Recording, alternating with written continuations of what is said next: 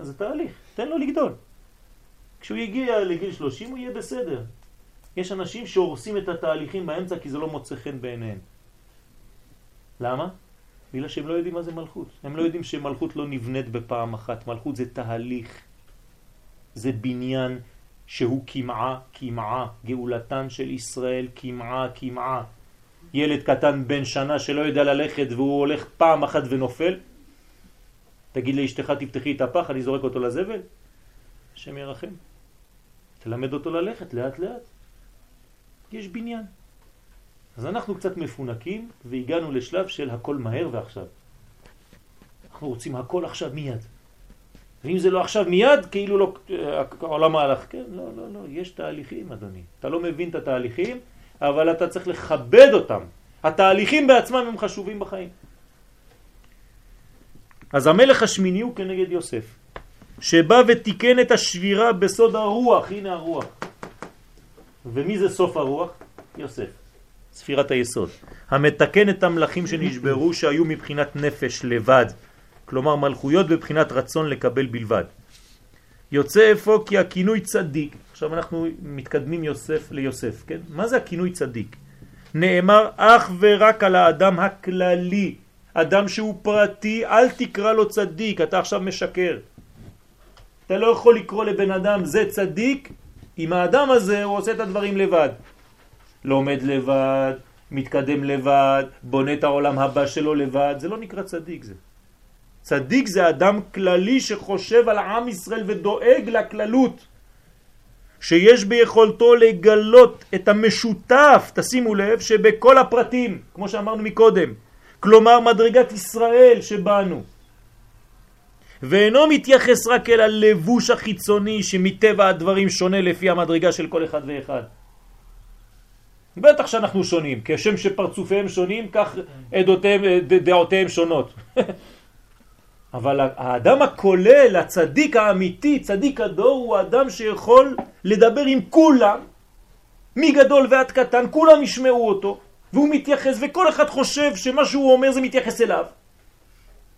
והוא יוצא מכל דבר שהוא אומר כאילו הרב דיבר רק עליו, והוא אומר לכולם זה הרב שלי, והשני אומר לו לא זה שלי, הוא אומר טוב זה של שנינו כנראה. זה הצדיק האמיתי, הוא הרב של כולם כי הוא משותף לכולם, משה רבנו. עד היום אנחנו קוראים לו משה רבנו. תראו כמה זמן כבר הוא נעלם מהעולם, והוא עוד עדיין משה רבנו. איך יכול להיות דבר כזה? כי הוא שקול משה כנגד כל ישראל. זה אדם כללי, כל ישראל, כל ישראל. כל ישראל יש להם חלק לעולם הבא. כל ישראל. אל תגיד לי עוד פעם, אתה ואתה ואתה ואתה ואתה. לא. זה לא מה שכתוב. לא כתוב כל אחד ואחד מישראל יש לו חלק לעולם הבא, אלא כל ישראל. זאת אומרת החלק הנשמתי שבנו. הצדיק מבין שהכלל הוא זה שמתפרט, מתלבש ומתגלה דרך ריבוי הפרטים. ובזה יש לו השוואת הצורה עם השלם. כלומר הקדוש ברוך הוא נקרא שלום. למה הקדוש ברוך הוא נקרא שלום? כי הוא השלם. אין חיסרון שם. אדם שבעולם הזה מתחיל להיות שלם, אז הוא דומה למי? לקדוש ברוך הוא. אז מה הקדוש ברוך הוא בעליונים? אף האדם הזה בתחתונים, אותו דבר. הוא פועל כמו הקדוש ברוך הוא בעולם הזה. זה הצדיק. הצדיק מתייחס אל נשמת האומה ולא רק אל פרטיה. וקודמת אצלו בחינת הכלל על החלקים הפרטיים, בדיוק כמו שהסברנו פה. אלא שמעלה זו ניתן להסיק רק על ידי לימוד תורת ארץ ישראל. מי שלא לומד את תורת ארץ ישראל לא יכול להבין. מה זה תורת ארץ ישראל? זה ספר הזוהר, רבותיי. תורת ארץ ישראל זה ספר הזוהר. אז כמובן שקשה ללמוד את ספר הזוהר בתוכן שלו, אז מפרטים אותו, לאט לאט. לומדים כוזרי, לומדים כל מיני ספרים שמסביב, ומבינים מה זה ספר הזוהר. זה התורה של הגאולה של ארץ ישראל. התורה הגואלת. תורת הסוד המגלה את האחדות הכוללת. מה זה התורה של הסוד? היא לא נכנסת לפרשת השבוע ולוקחת לך איזה חלק קטן ומפרטת אותו עוד פעם לפרטים, בסוף אתה יודע איזה פינה קטנה בפרשה. לא. תורת הסוד מה היא עושה? היא לוקחת את כל המשותף ואומרת לך בוא נראה על מה מדברת הפרשה. תתחיל מהכלל. אם אתה לא מבין מה זה כלל, אתה תלך לאיבוד בפרטים. למשל, אני רואה בן אדם וחתול אוכלים. אחד אוכל יד השני, החתול אוכל למטה והוא אוכל למעלה. אתה יוצא החוצה, אתה אומר לאשתך, ראיתי שניים אוכלים. זה נכון או לא? כן. אבל לא התייחסת לאחד שהוא בן אדם, והשני שהוא חתול. מה שמשותף זה רק המילה, אוכלים. אבל זה לא נכון! אחד אוכל כי הוא אדם, עם מדרגה של אדם שאוכל, והשני זה חתול. מה, אתה הולך להשוות ביניהם? אתה אומר שניים אכלו? חז ושלום. רק אחד אכל, לכן זה טעות לומר שניים אכלו. אחד אכל, השני בכלל לא קיים בעניין הזה, זה מדרגה אחרת לחלוטין. אל תיקח פרטים ותעשה מזה סלט. צריך להבין על מה אנחנו מדברים. הרמב"ם בשמונה פרקים מדבר על זה. הסוס יש לו בחינה של סוס, לחמור יש חמור ולשפן יש שפן, ואדם זה אדם. אל תבלבל. אז הצדיק יודע את הבחינה הכוללת, כלומר הוא מתחיל מהכלל לפני שהוא נכנס לפרטים. ראה ספר אורות התורה, כן? וההבדל בין תורת ארץ ישראל לתורת חוץ לארץ. שם אומר הרב קוק זצ"ל, כל מה שמתייחס בתורת ארץ ישראל לכלל, בחוץ לארץ התורה זה רק פרטיות, פרטיות, פרטיות, פרטיות. תיקון הנפש הפרטית של האדם.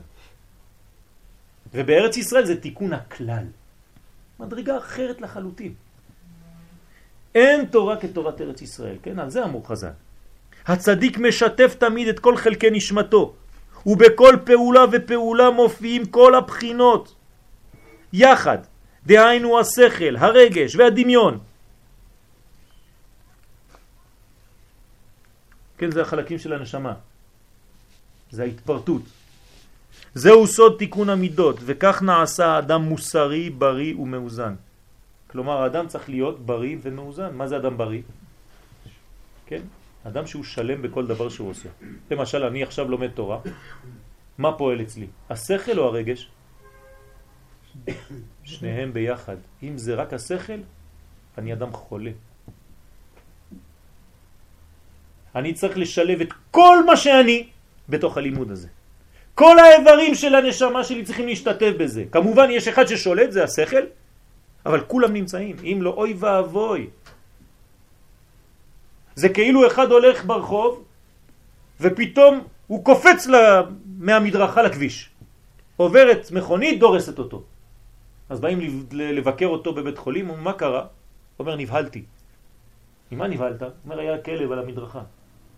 אומרת, רגע, אתה משוגע או מה? בגלל הכלב שהיה למדרכה אתה קופץ על הכביש ונדרס? האדם הזה באותו רגע הוא היה חלקי. מי שלט שם? רק הרגש. הרגש עשה לו שטות, עכשיו חסר לו רגל, השם ישמעו. כשאדם שלם, אז הוא רואה כלב שנובח עליו, אז שיכניס לו את היד לתוך הגרון. הכלב יברח. אבל אם אתה מתרגש, יש לך רק מדרגה אחת שעלתה עכשיו, כל המדרגות האחרות, השכל בפח, הדמיון בפח, אין לך כלום. אתה מסוגל לעשות שטויות כאלה לקפוץ על כביש. כי לא היית אחד, לא היית כולל. חזרת לפרט, בפרט חז ושלום יש וימלוך וימות, וימלוך וימות. שבירה. תבינו שאנחנו מדברים פה לא רק על, על מושגים רחוקים, זה מושגים של החיים שלנו פה. אם אני פותח ספר, כן, יש אנשים פותחים ספר, מה הם עושים? מיד, לא חשוב איפה הם נמצאים, הם לא יודעים מה הספר, פותחים את הספר ורואים מה כתוב. תראה על מה נפלתי. אתה אומר לו, תסגור, תסגור מיד את הספר, תסגור. מי כתב את הספר? לא יודע, לא הסתכלתי. איזה ספר זה היה? לא יודע. סתם פתחתי, לקחתי ספר, פתחתי, איפה שנפלתי, נפלתי. לא ככה, לא ככה ניגשים. קודם כל אתה רואה את הספר, מי כתב את הספר, מה זה, על מה זה מדבר, אתה בכלל, אחרי זה תפתח, תראה את הלוח, תראה את כל התוכן, ואחרי זה אתה ניגש לפרטים, אתה נכנס לפרט ובונה מזה עולם. ואחרי זה אתה גם נותן שיעור על זה. פתחתי ספר, לא יודע מה זה היה, אבל היה כתוב שם ש... ש... לא ראית מה היה לפני, לא ראית מה היה אחרי, לקחת חלק ועשית מזה אינפורמציה. איפה אתה? זה תורה. הרמח"ל אומר שתמיד צריך להתחיל בכלל, לפני שאתה ניגש לפרטים. אם לא, אתה לא תבין שום דבר. ואתה גם מזייף. הכלל זה עם ישראל. עם ישראל יותר גבוה מהתורה. הבחינה הפנימית שנקראת עם ישראל יותר גבוהה מהתורה. עיקר הלימוד נגיד, בישיבות אתה לומד גמרא. בשביל לראות כלל, אתה צריך, אתה רק דש כל הזמן בפרטים, פרטי פרטים. לכן אני אומר, לכן אני אומר שצריך לשתף בזה תורת ארץ ישראל, כלומר את תורת הסוד. שמלמדת אותך, גם כשאתה תיגש לגמרא, להבין את הכללות של העניין. על מה אתה מדבר. לא, אז איך לומדים גמרא? איך אתה מתחיל? אז אתה מתחיל ללמוד את הכלל על מה מדברת הגמרא הזאת בכללותה. קודם כל. מה, לאן היא רוצה שאני אגיע בסופו של דבר, כשאני אגמור את כל הגמרא הזאת, לאן אני רוצה להגיע. אתה יודע על מה מדברת מסכת שבת? או שאתה רק יודע שיציאות השבת זה שתיים שאין ארבע בפנים ושתיים שאין ארבע בחוץ ואתה מתחיל לזרום שם. אתה יודע מה זה מסכת ביצה? על מה מדבר? על ביצים בשוק? אנשים נכנסים למסכתות בלי לדעת בכלל מה הולכים לבקש מהם, על מה הם הולכים, מה אני רוצה ממך בסוף השנה כשתגיע לדף האחרון של המסכת. אתה יודע לאן אתה הולך? אתה יודע מה? אפילו אתה שוכח שבאת ללמוד תורה. כי אתה נכנס לישיבה ונכנס מיד לסוגיה. שכחת שאתה לומד תורה ועושה רצון השם עכשיו. גם זה חשוב להזכיר. כל פעם שאנחנו לומדים מה אנחנו עושים פה. אתם מבינים איזה ברכה יש לנו ללמוד תורה? אנחנו גם כן יכולים לקייף, איזה כיף, יש לנו שיעור וזה, ואתה שוכח שאתה עושה מצוות השם, והגית בו יומם ולילה. גם זה חשוב להזכיר. זה הכלל של הכלל. ומהכלל אתה יורד, יורד, יורד, יורד, יורד עד לפרטי פרטים. אבל אם אתה לא עושה את זה בצורה כזאת, אתה תלך לאיבוד.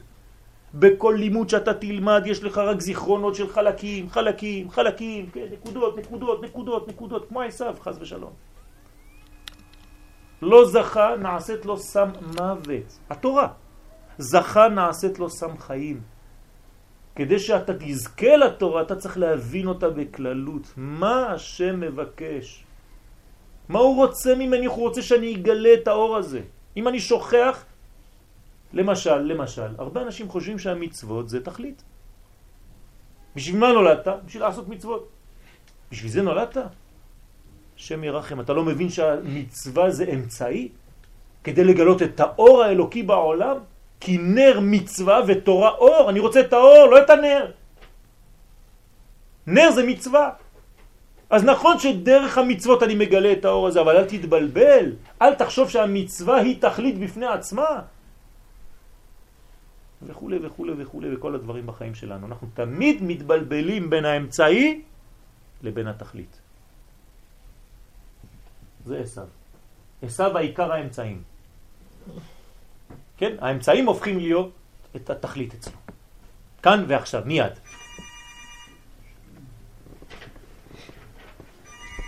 אז אני צריך להיות שלם.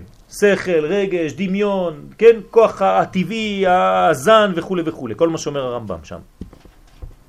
זהו סוד תיקון המידות וכך נעשה אדם מוסרי, בריא ומאוזן. זה הבריאות של האדם. אתה רוצה להיות אדם בריא, מאוזן, אתה צריך להיות דרך המלך. בחיפוש נקודת האמצע שבכל דבר שדרכה מתגלה האור האלוקי. כן, כי האלוקות מתגלה רק דרך האמצע. רק דרך האמצע, תמיד. אפילו הצמצום היה בנקודה מרכזית, אמצעית. כן, זה, זה דברים מאוד מאוד עמוקים, אבל אני לא אכנס. כן, בוצינה דקרדינותא. כן, זה נקרא נקודה אמצעית. כלומר, הקדוש ברוך הוא מתגלה באמצע. כל מה שלא אמצע, תשכחו מזה. אין הקדוש ברוך הוא מתגלה אלא באמצע. זהו. כלומר, בדרך הממוצע. אתה פזרן, אתה לא יכול לגלות את הקדוש ברוך הוא. אתה קמצן, אתה לא יכול לגלות את הקדוש ברוך הוא. אתה צריך להיות נדיב, באמצע. אתה עצוב, מדוכא כל החיים שלך, אתה לא יכול לגלות את הקדוש ברוך הוא.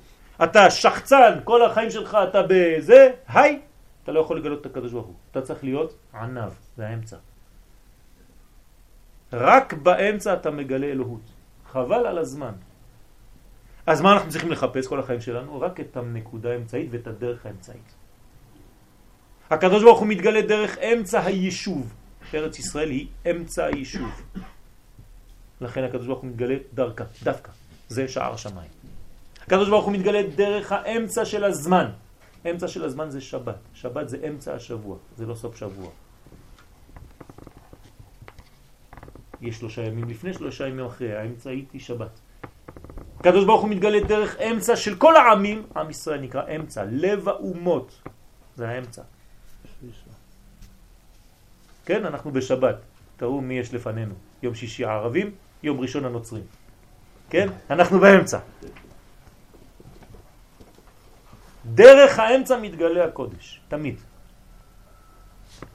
איש ישראל המתוקן הוא זה שמאמן את נשמתו שהיא עיקר החיים. כלומר, אנחנו יודעים שהנשמה היא העיקר, האלוקות היא העיקר, כן, אז אני מאמן את האלוקות. מה זה מאמן? מוציא אותה לפועל, כמו אימון.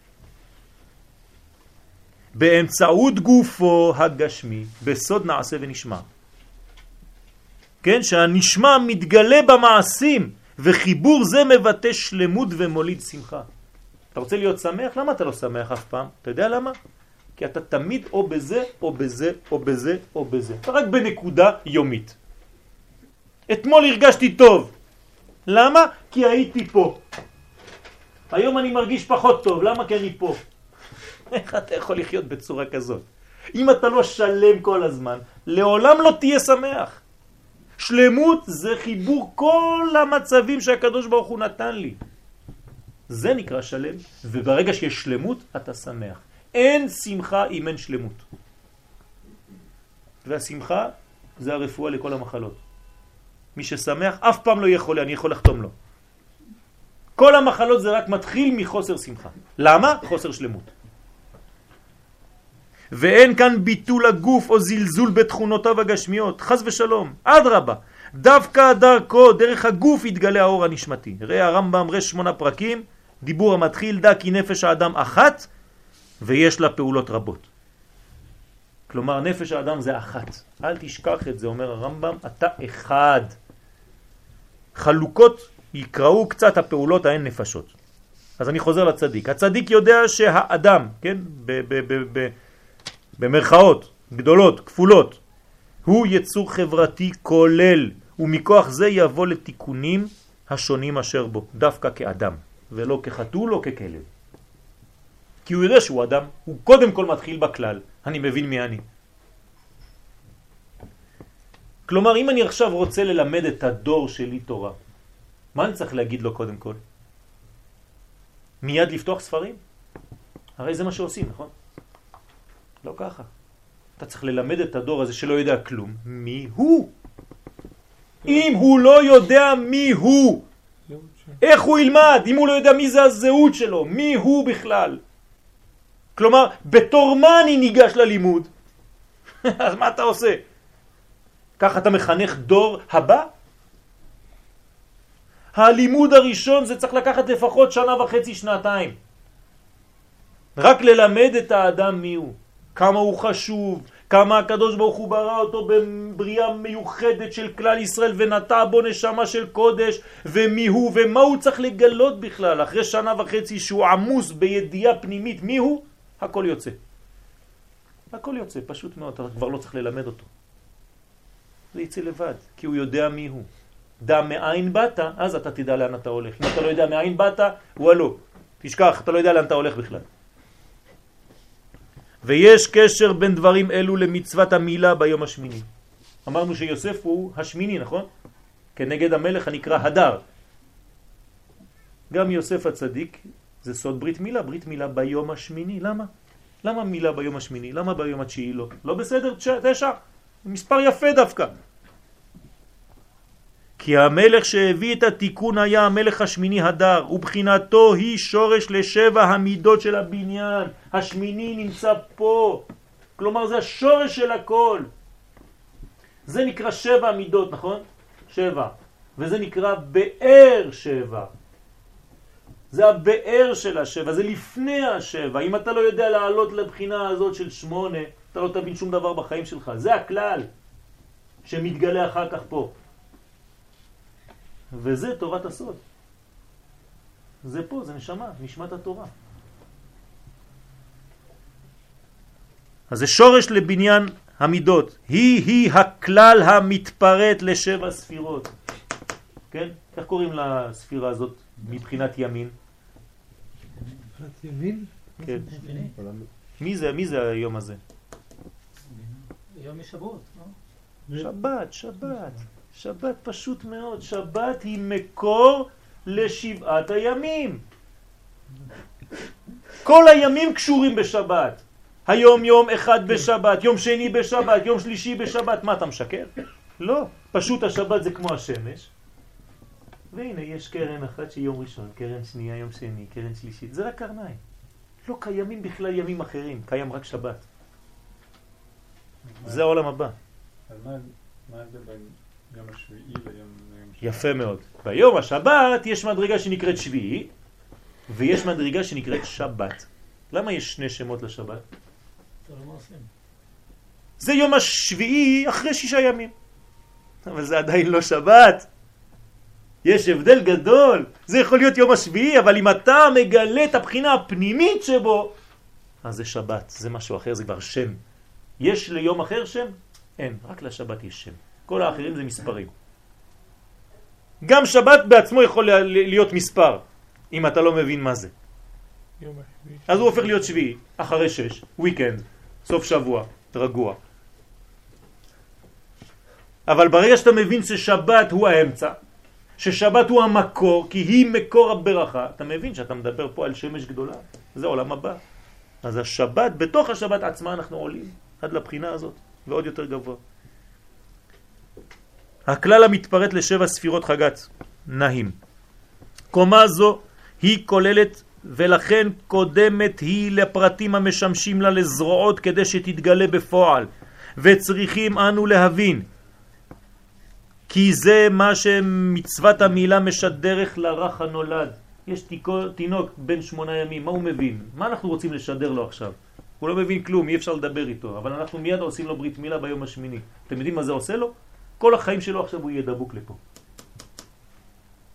יש לו ברכה מזה זה מצוות האבא הראשונה על הבן. להגיד לו, בני היקר, אל תהיה פה בפרטים, כי אם לא אתה תהיה נקודה, נקודה, נקודה, נקודה, כמו עשיו, חס ושלום. מיד ביום השמיני, דווקא, אני מקשר אותך לנשמה הזאת שנקראת כלל ישראל. איפה שלא תהיה בעולם אתה תבין שאתה שייך לכלל ישראל. לא חשוב, ברגע האחרון בחיים שלך, אפילו שנפלת למדרגות הכי נמוכות, אתה תדע שאתה שייך לכללות ישראל. זה רק עם ישראל יש לו דבר כזה. תיקח יפני, תזרוק אותו להולנד, עוד כמה דורות הוא יהיה הולנדי. יהודי איפה שלא תשלח אותו הוא נשאר ישראל. ישראל אף על פי שחטא ישראל הוא. למה? כי הפנימיות שלו ישראלית, לא חשוב מה הוא יעשה. ידונו אותו כישראל. אפילו יימח שמו וזכרו זה שתלוי. אצל הנוצרים דנים אותו כישראל. כלומר הוא משלם את המחיר בגלל שהוא היה ישראל.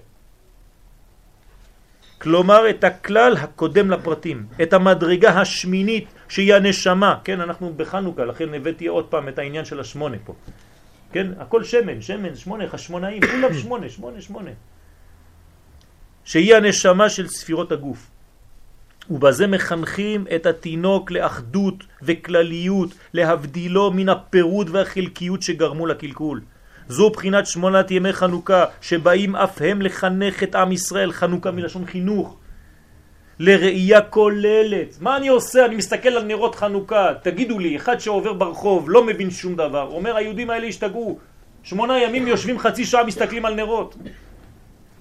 אם אתה לא מבין מה אתה עושה פה, כן, אז זה הופך להיות פולחן. אז עוד פעם מדליקים נרות, עוד שנה, נו בסדר. אם זה ימשיך ככה, חס ושלום, עוד מעט נשים איזה מדבקה קטנה, נגיד חנוכה, שמונה ימים, תתלו מדבקות, מה משנה?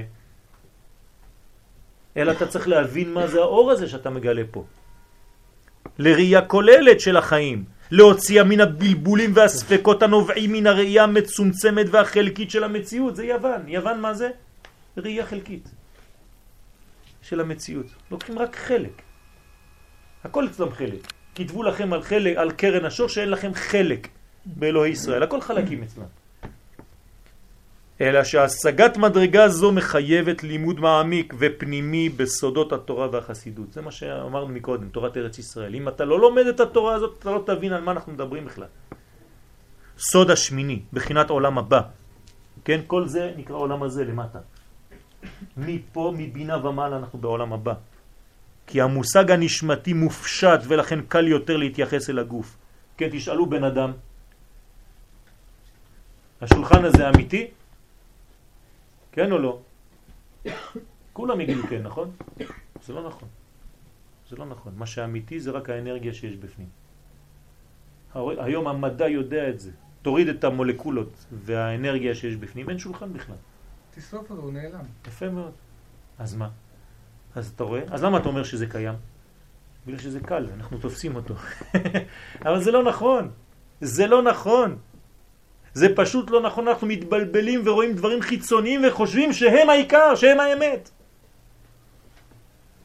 לכן קל יותר להתייחס אל הגוף החיצוני, אלא שצריך לדעת כי האמת היא הפנימית, ובמיוחד שהיום המדע מוכיח כי כל חומר הוא אנרגיה, והיא המדרגה העליונה מחושי האדם. זה לא בגלל שזה למעלה מהחושים שלך, שזה לא נכון, זה האמת, הכל אנרגיה עכשיו. והיא-היא המציאות האמיתית ולא מה שנראה לעין. תראה איזה מכשירים יש לך היום, הולכים לאיבוד מרוב שהם קטנים. למה? בגלל שאתה מצמצם את החומר ומתגלה עוד יותר ויותר אנרגיה. תשמעו היום פלאפונים, אתם חושבים שיש לכם מערכת סטריאו שהייתה לפני 50 שנה כמו כל החדר הזה. רק בפלאפון קטן עכשיו, שמים לך איזה מוזיקה, קוראים לזה mp3, mp4, mp5, לא יודע מה זה. למה? צמצום החומר והאנרגיה הרבה יותר גדולה. אפילו בדיחה, אפילו הגלי, גלי קול, גלי אנרגיה. כמה שיותר אנחנו, אם היינו יכולים, היינו עוד יותר מצמצמים. היום הגלים עוברים דרך שערות קטנות, שקופות. אין יותר חוטי חשמל. בתוך מערכת קטנה כזאת, הכל עובר דרך שערות קטנות, דקות מאוד, נימין. אתה מסתכל על זה, אתה אומר, זה פלאפון. איך זה עובד? לפני 200 שנה היו שורפים על דבר כזה. היו אומרים אתה קוסם, מחשב. המלאכים אשר מלכו בארץ אדום, כן, זה הפסוק הזה בתורה, שמו אותו, תראו איפה התורה שמה את הפסוק הזה, סתם, כאילו לא שייך לכלום. למה? שאם אתה לא לומד את זה, אתה תעבור על זה, מי שם לב בכלל לחלק הזה? ואלה המלאכים אשר מלכו בארץ אדום, אתה חוזר הביתה, זהו. מה היה בפרשת וישלח? וישלח יעקב מלאכים, זה אני יודע. אבל בסוף הפרשה, ואלה המלאכים אשר מלכו בארץ אדום, מי אכפת לו בכלל? מי מסתכל על זה? האריזל אומר, זה, זה, זה העיקר של כל הבניין בכלל. תראה איפה שמו לנו את זה. המלאכים אשר מלכו בארץ אדום רומזים לשבירת הכלים, זה נקרא מלכי אדום. ושלב זה קודם לתיקון הנקרא ברמז מלך לבני ישראל. לפי הכלל הידוע שהקליפה קדמה לפרי, לכן היה הסדר הזה בבריאת העולם, כדכתיב, קודם כל מה יש בבריאת העולם? והארץ הייתה תוהו ובוהו. למה זה מתחיל בחושך על פני תהום? ככה הקדוש ברוך הוא מתחיל את התורה? מפחיד, כבר על ההתחלה מפחיד. הכל חשוך, תהום. אתה לא יכול להתחיל באור, יפה, נחמד, לא. אחרי זה כן? המורה על זמן השליטה של מלכי אדום, דהיינו השלב שקדם לתיקון, המרומז בהמשך הפסוק. אחרי זה בא התיקון, ויאמר אלוהים יהי אור. אני נרגע. מתחיל בחושך, הולך לאור. ויהי ערב, ויהי בוקר. תמיד זה מתחיל ככה? זו השאלה שלך גם, כן? כך היה גם סדר הדברים בלידתם של יעקב ועשיו. מי יצא ראשון? ויצא הראשון אדמוני. למה הוא יוצא ראשון? היה יכול לצאת יעקב בשקט, לא היה לנו בלבול מוח. לא, הראשון יוצא אדמוני, כולו כאדרת שיער, ויקראו שמו עשיו. כן, נקודות נקודות, כולו עשוי כבר. ואחרי כן יצא אחי וידו חסד בעקב עשיו, ויקרא שמו יעקב. ויצחק בן 60 שנה בלדת אותם. למה הוא בן 60 שנה?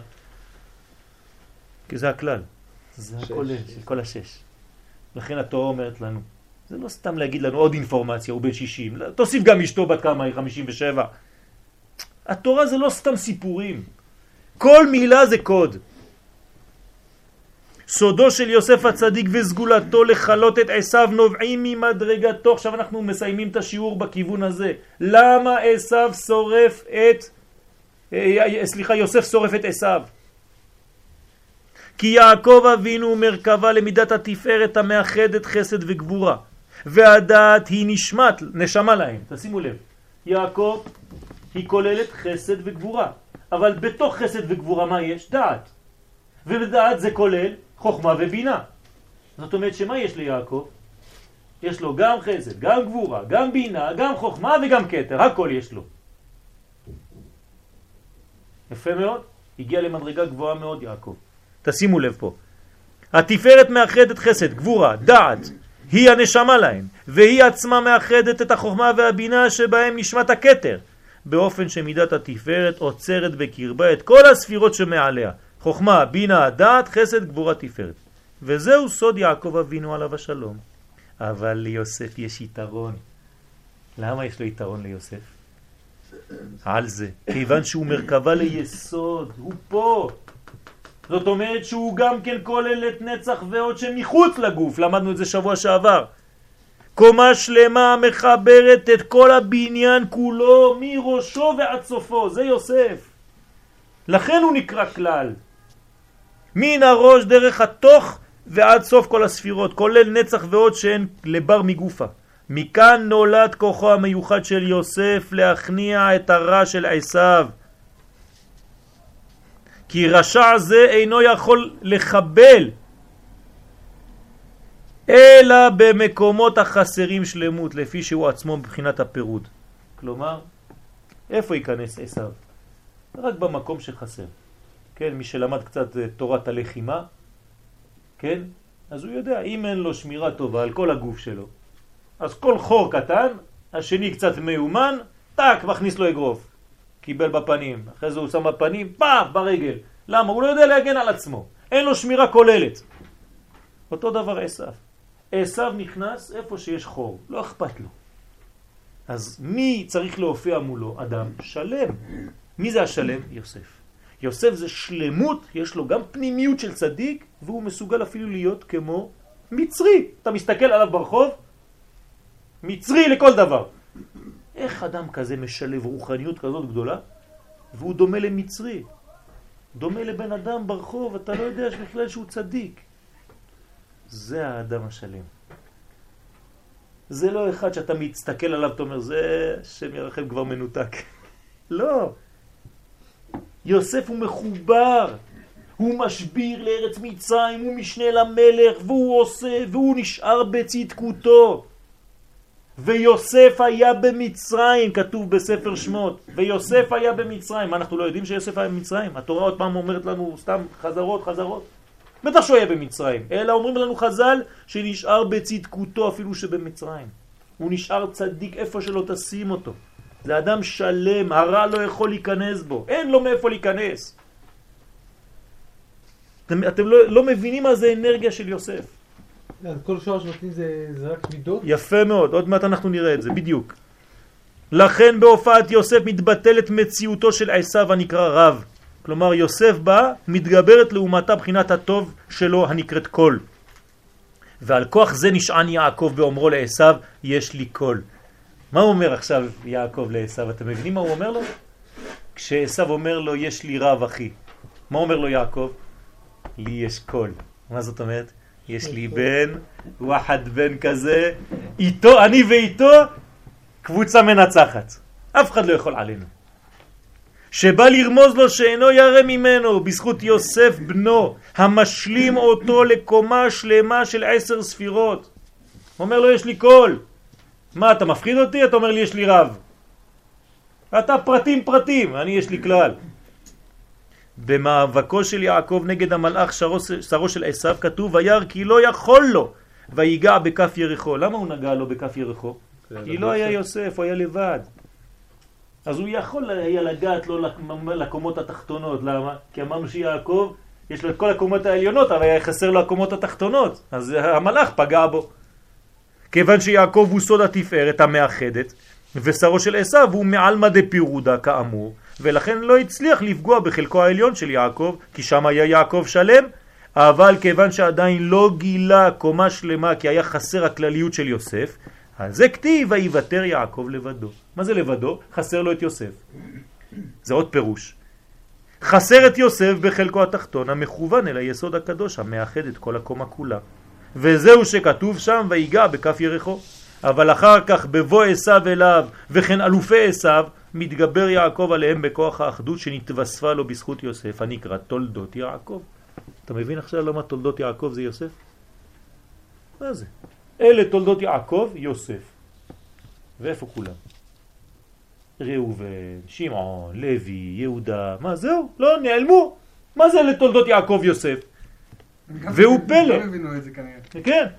והוא פלא, מדוע דווקא יוסף מכונה בשם תולדות יעקב והרי היו לו גם בנים אחרים? אלא שדווקא יוסף הוא הבחינה הכוללת את כל תולדותיו של יעקב, לכן כשראה יעקב את הריבוי באלופי עשיו, נתיירא מהם כמשל הפשטני הזה, כן? התחלת המדרש שלנו. קוראים לזה פשטני או פשטני? פשטני זה שמוכר פשטן. לא יודע, היום זה לא קיים, אבל... כן? שנכנסו הגמלים טעונים פשטן ותמה הפחמי. אנא ייכנס כל הפשטן הזה. כי הפשטן הוא סוד הגבורות, זה המדרש שהבאנו בהתחלה. פשטן זה גבורות, כי זה בא מהקרקע. זה כמו קין, קין הביא פשטן. זה הקורבן של קין. מן האדמה. כמו שראינו אצל קין שהביא בחינה זו של גבורות לקורבן. והגמל, מה זה הגמל? כל המדרש הזה מדבר על גמל שהביא. הגמל מורה על מדרגת החומר הגס, כמו שכתוב בדברי חז"ל בעניין פיתוי הנחש שבא אל חווה כשהוא רוכב על גמל. ככה כתוב בחז"ל. וידועים דברי הגמרא בברכות נ"ו הרואה גמל בחלום, מי שחולם על גמל, מיטה נקנסה עליו מן השמיים והצילו ממנה. היה צריך למות והקדוש ברוך הוא הציל אותו, אז הוא ראה גמל בחלום. כלומר, כל העניין של הגמל, אני מתייחס פה לכל המדרש כדי להסביר אותו. וזה מה שטען יעקב בהתייחסו לריבוי הגמלים והפשטן, שהכל מלא דינים וגבורות ולא ידע איך יתגבר עליהם. זה המדרש, כן? אלא שבא הפיקח והרגיעו כשגילה לו את סוד הניצוץ האחד שיוצא ממנו ושורף את הכל. מי זה הניצוץ האחד? יוסף. והכוונה על יוסף הנקרא ניצוץ אחד. זה מזכיר לנו את פח השמן האחד. אותו דבר, בדיוק אותו דבר. המאחד והכולל ובזה מכניע את הגבורות והדינים ולכן נקרא שטנו של עשיו. כן, לעשיו תשאל אותו, יש לך שטן? יגיד כן, וואי וואי, אני רועד ממנו. מי זה? יוסף. עשיו פוחד מיוסף, מת מפחד כשהוא רואה את יוסף. רק הוא מפחיד אותו. למה? כי הוא כולל. עשיו לא מפחד מפרטים, אבל כשהוא רואה אדם כולל הוא פוחד ממנו. כי הוא כוח האחד המגרש את החושך והקליפות. בדיוק כמו חנוכה. בסוד יש לי רב, כן? עשיו זה יש לי רב, ריבוי הפרטים והחלקים שאין בהם קשר והתקללות. אז יוסף הוא הכלל, הוא אומר לו, אתה לא מפחיד אותי, אתם כולכם נקודות. אתה מזכיר אותנו את הדגים. יש דג גדול ויש מיליונים של דגים קטנים. עכשיו, הדג הגדול רק מתקדם בולע אותם, נכון? אז מה הם עושים? הם מתחברים כולם יחד ובונים כאילו הם כולם דג אחד.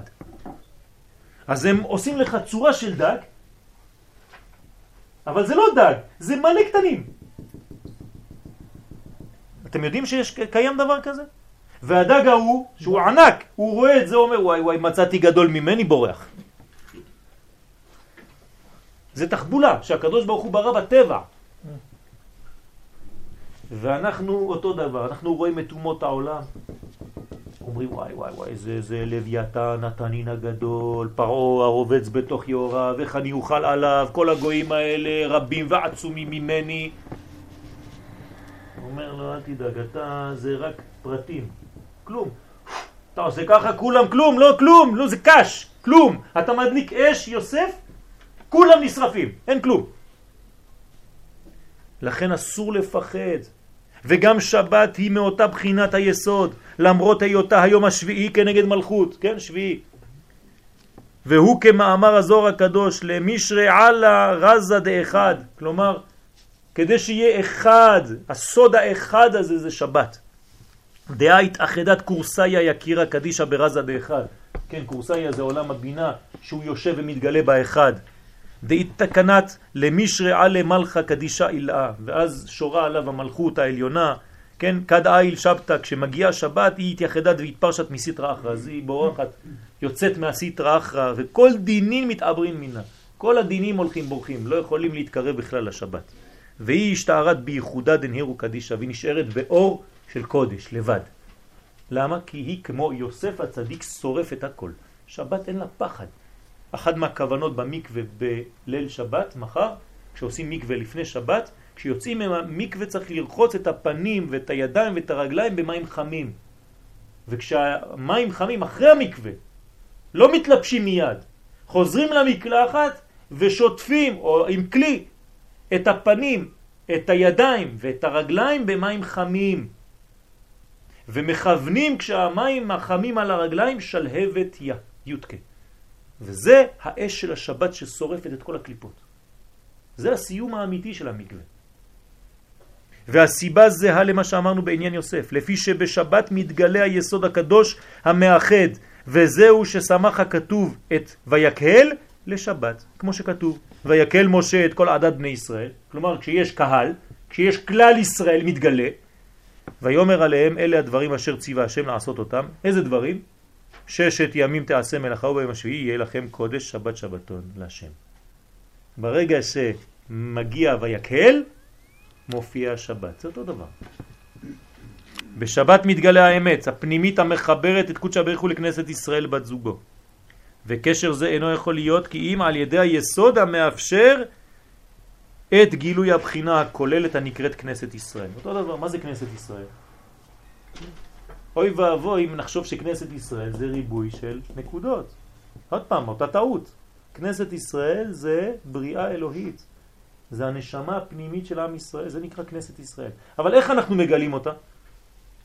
כשאנחנו מתייחסים לקדוש ברוך הוא כנשמה כוללת. זאת אומרת, אנחנו הופכים להיות בשבילו כביכול כמו אישה, בת זוגו. ואז יש יחס בינו לבינינו כמו בין איש לאשתו. ואז הזיווג בינינו מוליד ברכות ושפע בעולם. אבל אם אנחנו מופיעים לפניו כל אחד פרטי, כל אחד עם השיטה שלו, לא אכפת לו מהשני, הוא מקלל את השני, השם ירחם, איך אתה מופיע? איפה כנסת ישראל בכלל? מה אתה מגלה? אתה מגלה רק את הרצון העצמי שלך. אתה הצדיק, כולם רשעים. אני צודק. או כאלה שאומרים, בבית כנסת שלי זה לא קורה. נו, אז מה אם יש לך 50 מטר ממך עוד בית כנסת וזה קורה? זה לא מעניין אותך. אני לא מתגלח בתער. ברוך השם, הוא לא אכפת לי מה הוא עושה. אדוני, אתה חצי מגולח בתער. תדע לך. וכשמדרגה זו מופיעה, אין החיצונים שולטים עליה כיוון שהם מעלמא דפירודה. ההפך הגמור מהשלום. היסוד נקרא שלום, לכן נקראת השבת שלום. כי היסוד מחבר גוף ונשמה, זכר ונקבה, השמיים והארץ, בסוד ויחולו השמיים והארץ. שניהם. לכן הוא סוד השלום המשלים את המציאות בכללותה. ובדרך זו ניתן להבין איך ייתכן שבדורו של אחאב, שהיו עובדי עבודה זרה, חטא המקלקל חוכמה, בינה ודעת, כי זה בשכל, עם כל זה היו יוצאים למלחמה ומנצחים. איך אתה יכול? יפה מאוד. אלא שהיו באחדות, ובזכות זו לא שלט על הרע עליהם. מה שאין כן אם היה ביניהם הפירוד והמחלוקת, אפילו אם היו אנשים גדולים בתורה היו ניזוקים. אתם מבינים? זה הכל הפוך ממה שאנחנו חושבים. אתה יכול להיות גדול בתורה, אבל אם אתה לא מופיע ככלל, אתה לא מבין שום דבר, אתה ניזוק. לפי זה יובן מדוע הצטער יעקב. סליחה על, ה, על הטעויות, כתבתי את השיעור היום. יעקב אבינו עליו השלום. כשנעלם יוסף הצדיק, שהרי כשהאחד איננו, כן ככה אומרים לו, נכון? האחד איננו. מתי אומרים את זה? מי אומר את זה? האחים, כן? הם אומרים ליוסף, שהם לא יודעים שהוא יוסף. ויוסף אומר להם, תביאו לי את הקטן. הם אומרים לו, לא, לא, האחד כבר איננו, ואם תיקח לי גם את זה, הלך עלינו. כן? כמעט, לא באותם מילים שאמרתי עכשיו, אבל לא חשוב. מה זה האחד איננו? למה הם אומרים האחד איננו? האחד איננו. זאת אומרת שכבר פה הם עושים תשובה. הם מבינים שזה, הוא היה הדבק, הוא נקרא האחד. בגלל מה שעשינו לו, אנחנו במצב שמה שאנחנו קורא לנו היום. האחד איננו, מתפזרים כל חלקי המציאות והרע שולט, וזה שכתוב אחר כך וירד יהודה מאחיו, כל מה שקורה להם שם. וכן מעשה של ער ועונן, ואפילו יוסף עצמו עמד בניסיון כיוון שלא התגלתה השלמות דרך האחים. המצב החמיר, וכדברי הספורנו על הפסוק וימות יוסף, אוי לא, לא, לא, ואבוי. לא, זה- מה לא הבנת? למה- גם יוסף עצמו, איך קשור וירד יהודה מאחיו? כתוב וירד יהודה מאחיו, ברגע שמכרו את יוסף, כן. פתאום כאילו משנים כיוון. המצלמה מפסיקה לצלם שם, היא עוברת למקום אחר. יהודה הולך. מה הוא עושה? מה הולך? כתוב וירד יהודה מאחיו. מה זה וירד? העניין של המנהיגות אני חושב. יפה מאוד, זאת אומרת הוא כבר לא כלום, אף אחד כבר לא כלום, אין להם חיבור ביניהם, יעקב כבר לא מקבל רוח הקודש, אין לו דיבור עם הקדוש ברוך הוא, מה קורה להם? כולם התפוררו לנקודות נקודות חס ושלום, עלמא דפירודה. למה? כי הם מכרו את המאחד, את היוסף, האחד איננו. יפה מאוד. אם הוא כל כך גדול, משיח בן יוסף, אז מה זה משיח בן דוד? זה כללות דקללות. זאת אומרת, משיח בן יוסף הוא כללות. דיברנו על זה שבוע שעבר. יסוד נקרא כללות והמלכות נקראת כללות דקללות, על זה צריך לדבר ממש באופן ספציפי כי אי אפשר על רגל אחת לבנות מה זה מלכות. יהודה הוא כללות דקללות. יפה מאוד. יהודה הוא הכללות דקללות. כביכול לא אמור להיות... אבל בלי יוסף, אבל בלי יוסף, כאילו יפה מאוד. ברגע שהוא חוזר בתשובה והוא עושה ויגש אליו יהודה, אז הם מתחברים זהו. זה משיח בן יוסף ומשיח בן דוד. איזה הפטרה אנחנו קוראים? קח לך עץ יוסף ועץ מאפרים, כן? ושני העצים והיו לאחד בידיך. כן? זה הכוח. אז המצב מחמיר כדברי הספורנו על הפסוק וימות יוסף וכל אחד וכל הדור ההוא ובני ישראל פרו וישרצו וירבו ויעצמו שנטו אומר הספורנו לדרכי שרצים אתם מבינים מה הוא אומר פה? וישרצו חז ושלום ככה אומרים על בני ישראל וישרצו אומר הספורנו זה כמו שרצים מה זה וישרצו? נקודות, נקודות, נקודות, מיליונים של נקודות, ואתה מפחד מהריבוי הזה, יש לי רב, אחי. לא, אנחנו יש לי קול. והכל בגלל שיוסף איננו. וכשהאחד איננו מופיע ריבוי והוא שכתוב וירבו. וירבו ויעצמו במאוד מאוד, וירבו בני ישראל וירבו. זאת אומרת שהם קנו את התכונה של עשיו חס ושלום. התחילו לעשות רב במקום קול. זהו סודה של פרשת וישב.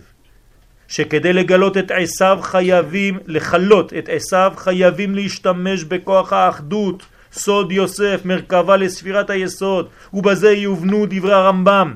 בספר המצוות, שלוש מצוות נצטוו ישראל בכניסתם לארץ, למנות להם מלך, להחריד זרעו של עמלק ולבנות להם בית הבחירה. וידוע הסדר שמצוות העמדת מלך קודמת למחיית עמלק, כי בלי מלך שהוא ליבם של ישראל המאחד אותם להיות קומה שלמה אי אפשר לנצח את עמלק. והנה כתב הרב לוריה שליטה שייתכן לומר שזה עניין המועדים שמתחילים בתשרה כדי לתקן את כל הקומה ושלמותה. איך? בראש השנה נתקנת החוכמה, כמבואר, שתקיעת השופר היא כנגד החוכמה. זה לא נקרא פעולה. ולכן איננה עדיין מלאכה, זה לא נקרא מלאכה תקיעת שופר. וכן המשכת המוחין בראש השנה. לכן ראש השנה זה כמו מוח של השנה, שעיקרם חוכמה וכמבואר בעבודת ישראל ענייני ראש השנה. ואחר כך יום הכיפורים, שהוא סוד תיקון מקומת הבינה, כן, עולם הבא, זה התשובה, זה יום הכיפורים, שמקים על חטא על הלב, ובסוכות הנקרא חג, זה ראשי תיבות חסד גבורה, והוא עצמו בחינת התפארת, שמידתו של יעקב אבינו עליו השלום. ובחנוכה נתקנים הנצח וההוד, למדנו את זה שבוע שעבר, נצח והוד, מתוקנים בחנוכה, זאת אומרת אנחנו יורדים, הנה, ראש השנה, כן? ראש השנה, יום הכיפורים, חג הסוכות, כן, עם התפארת, חנוכה, מה חסר לנו? כמובן בכוונת האריזה לחנוכה, ולאחר מכן, נצח ועוד. כן, נצח ועוד, כן? לאחר מכן ימי השובבים, מה אנחנו מתקנים בשובבים? ספירת היסוד, בהם נתקן היסוד המחבר את כולם, ורק אז מגיעים בסופו של דבר לחג הפורים. מה עושים בחג הפורים? מה עושים בחג הפורים? יפה מאוד, זה מחיית עמלק. אי אפשר להגיע למחיית עמלק בלי כל הסדר הזה. המאפשר מכוח סגולתו הפנימית למחות את זרעו של עמלק. על ידי מה? האחדות שמשדר היסוד. פורים זה יסוד, זה ספירת היסוד, המאחד את כל הקומה. לכן עושים משלוח מנות, מתנות לאביונים, להראות שאנחנו אחד. אתה עושה, עושה, סוגר מעגלים, מיד הולך לשכנים, כולם, אחד השני, מה, מה זה, מה זה, מה הולך פה? זה העניין להראות את האחדות הזאת, כדי להשיג בחינת כנסת ישראל בת זוגו של הקדוש ברוך הוא. ומכוח זה לנצח ולהחריד זרות של עמלק. במהרה בימינו אמן ואמן.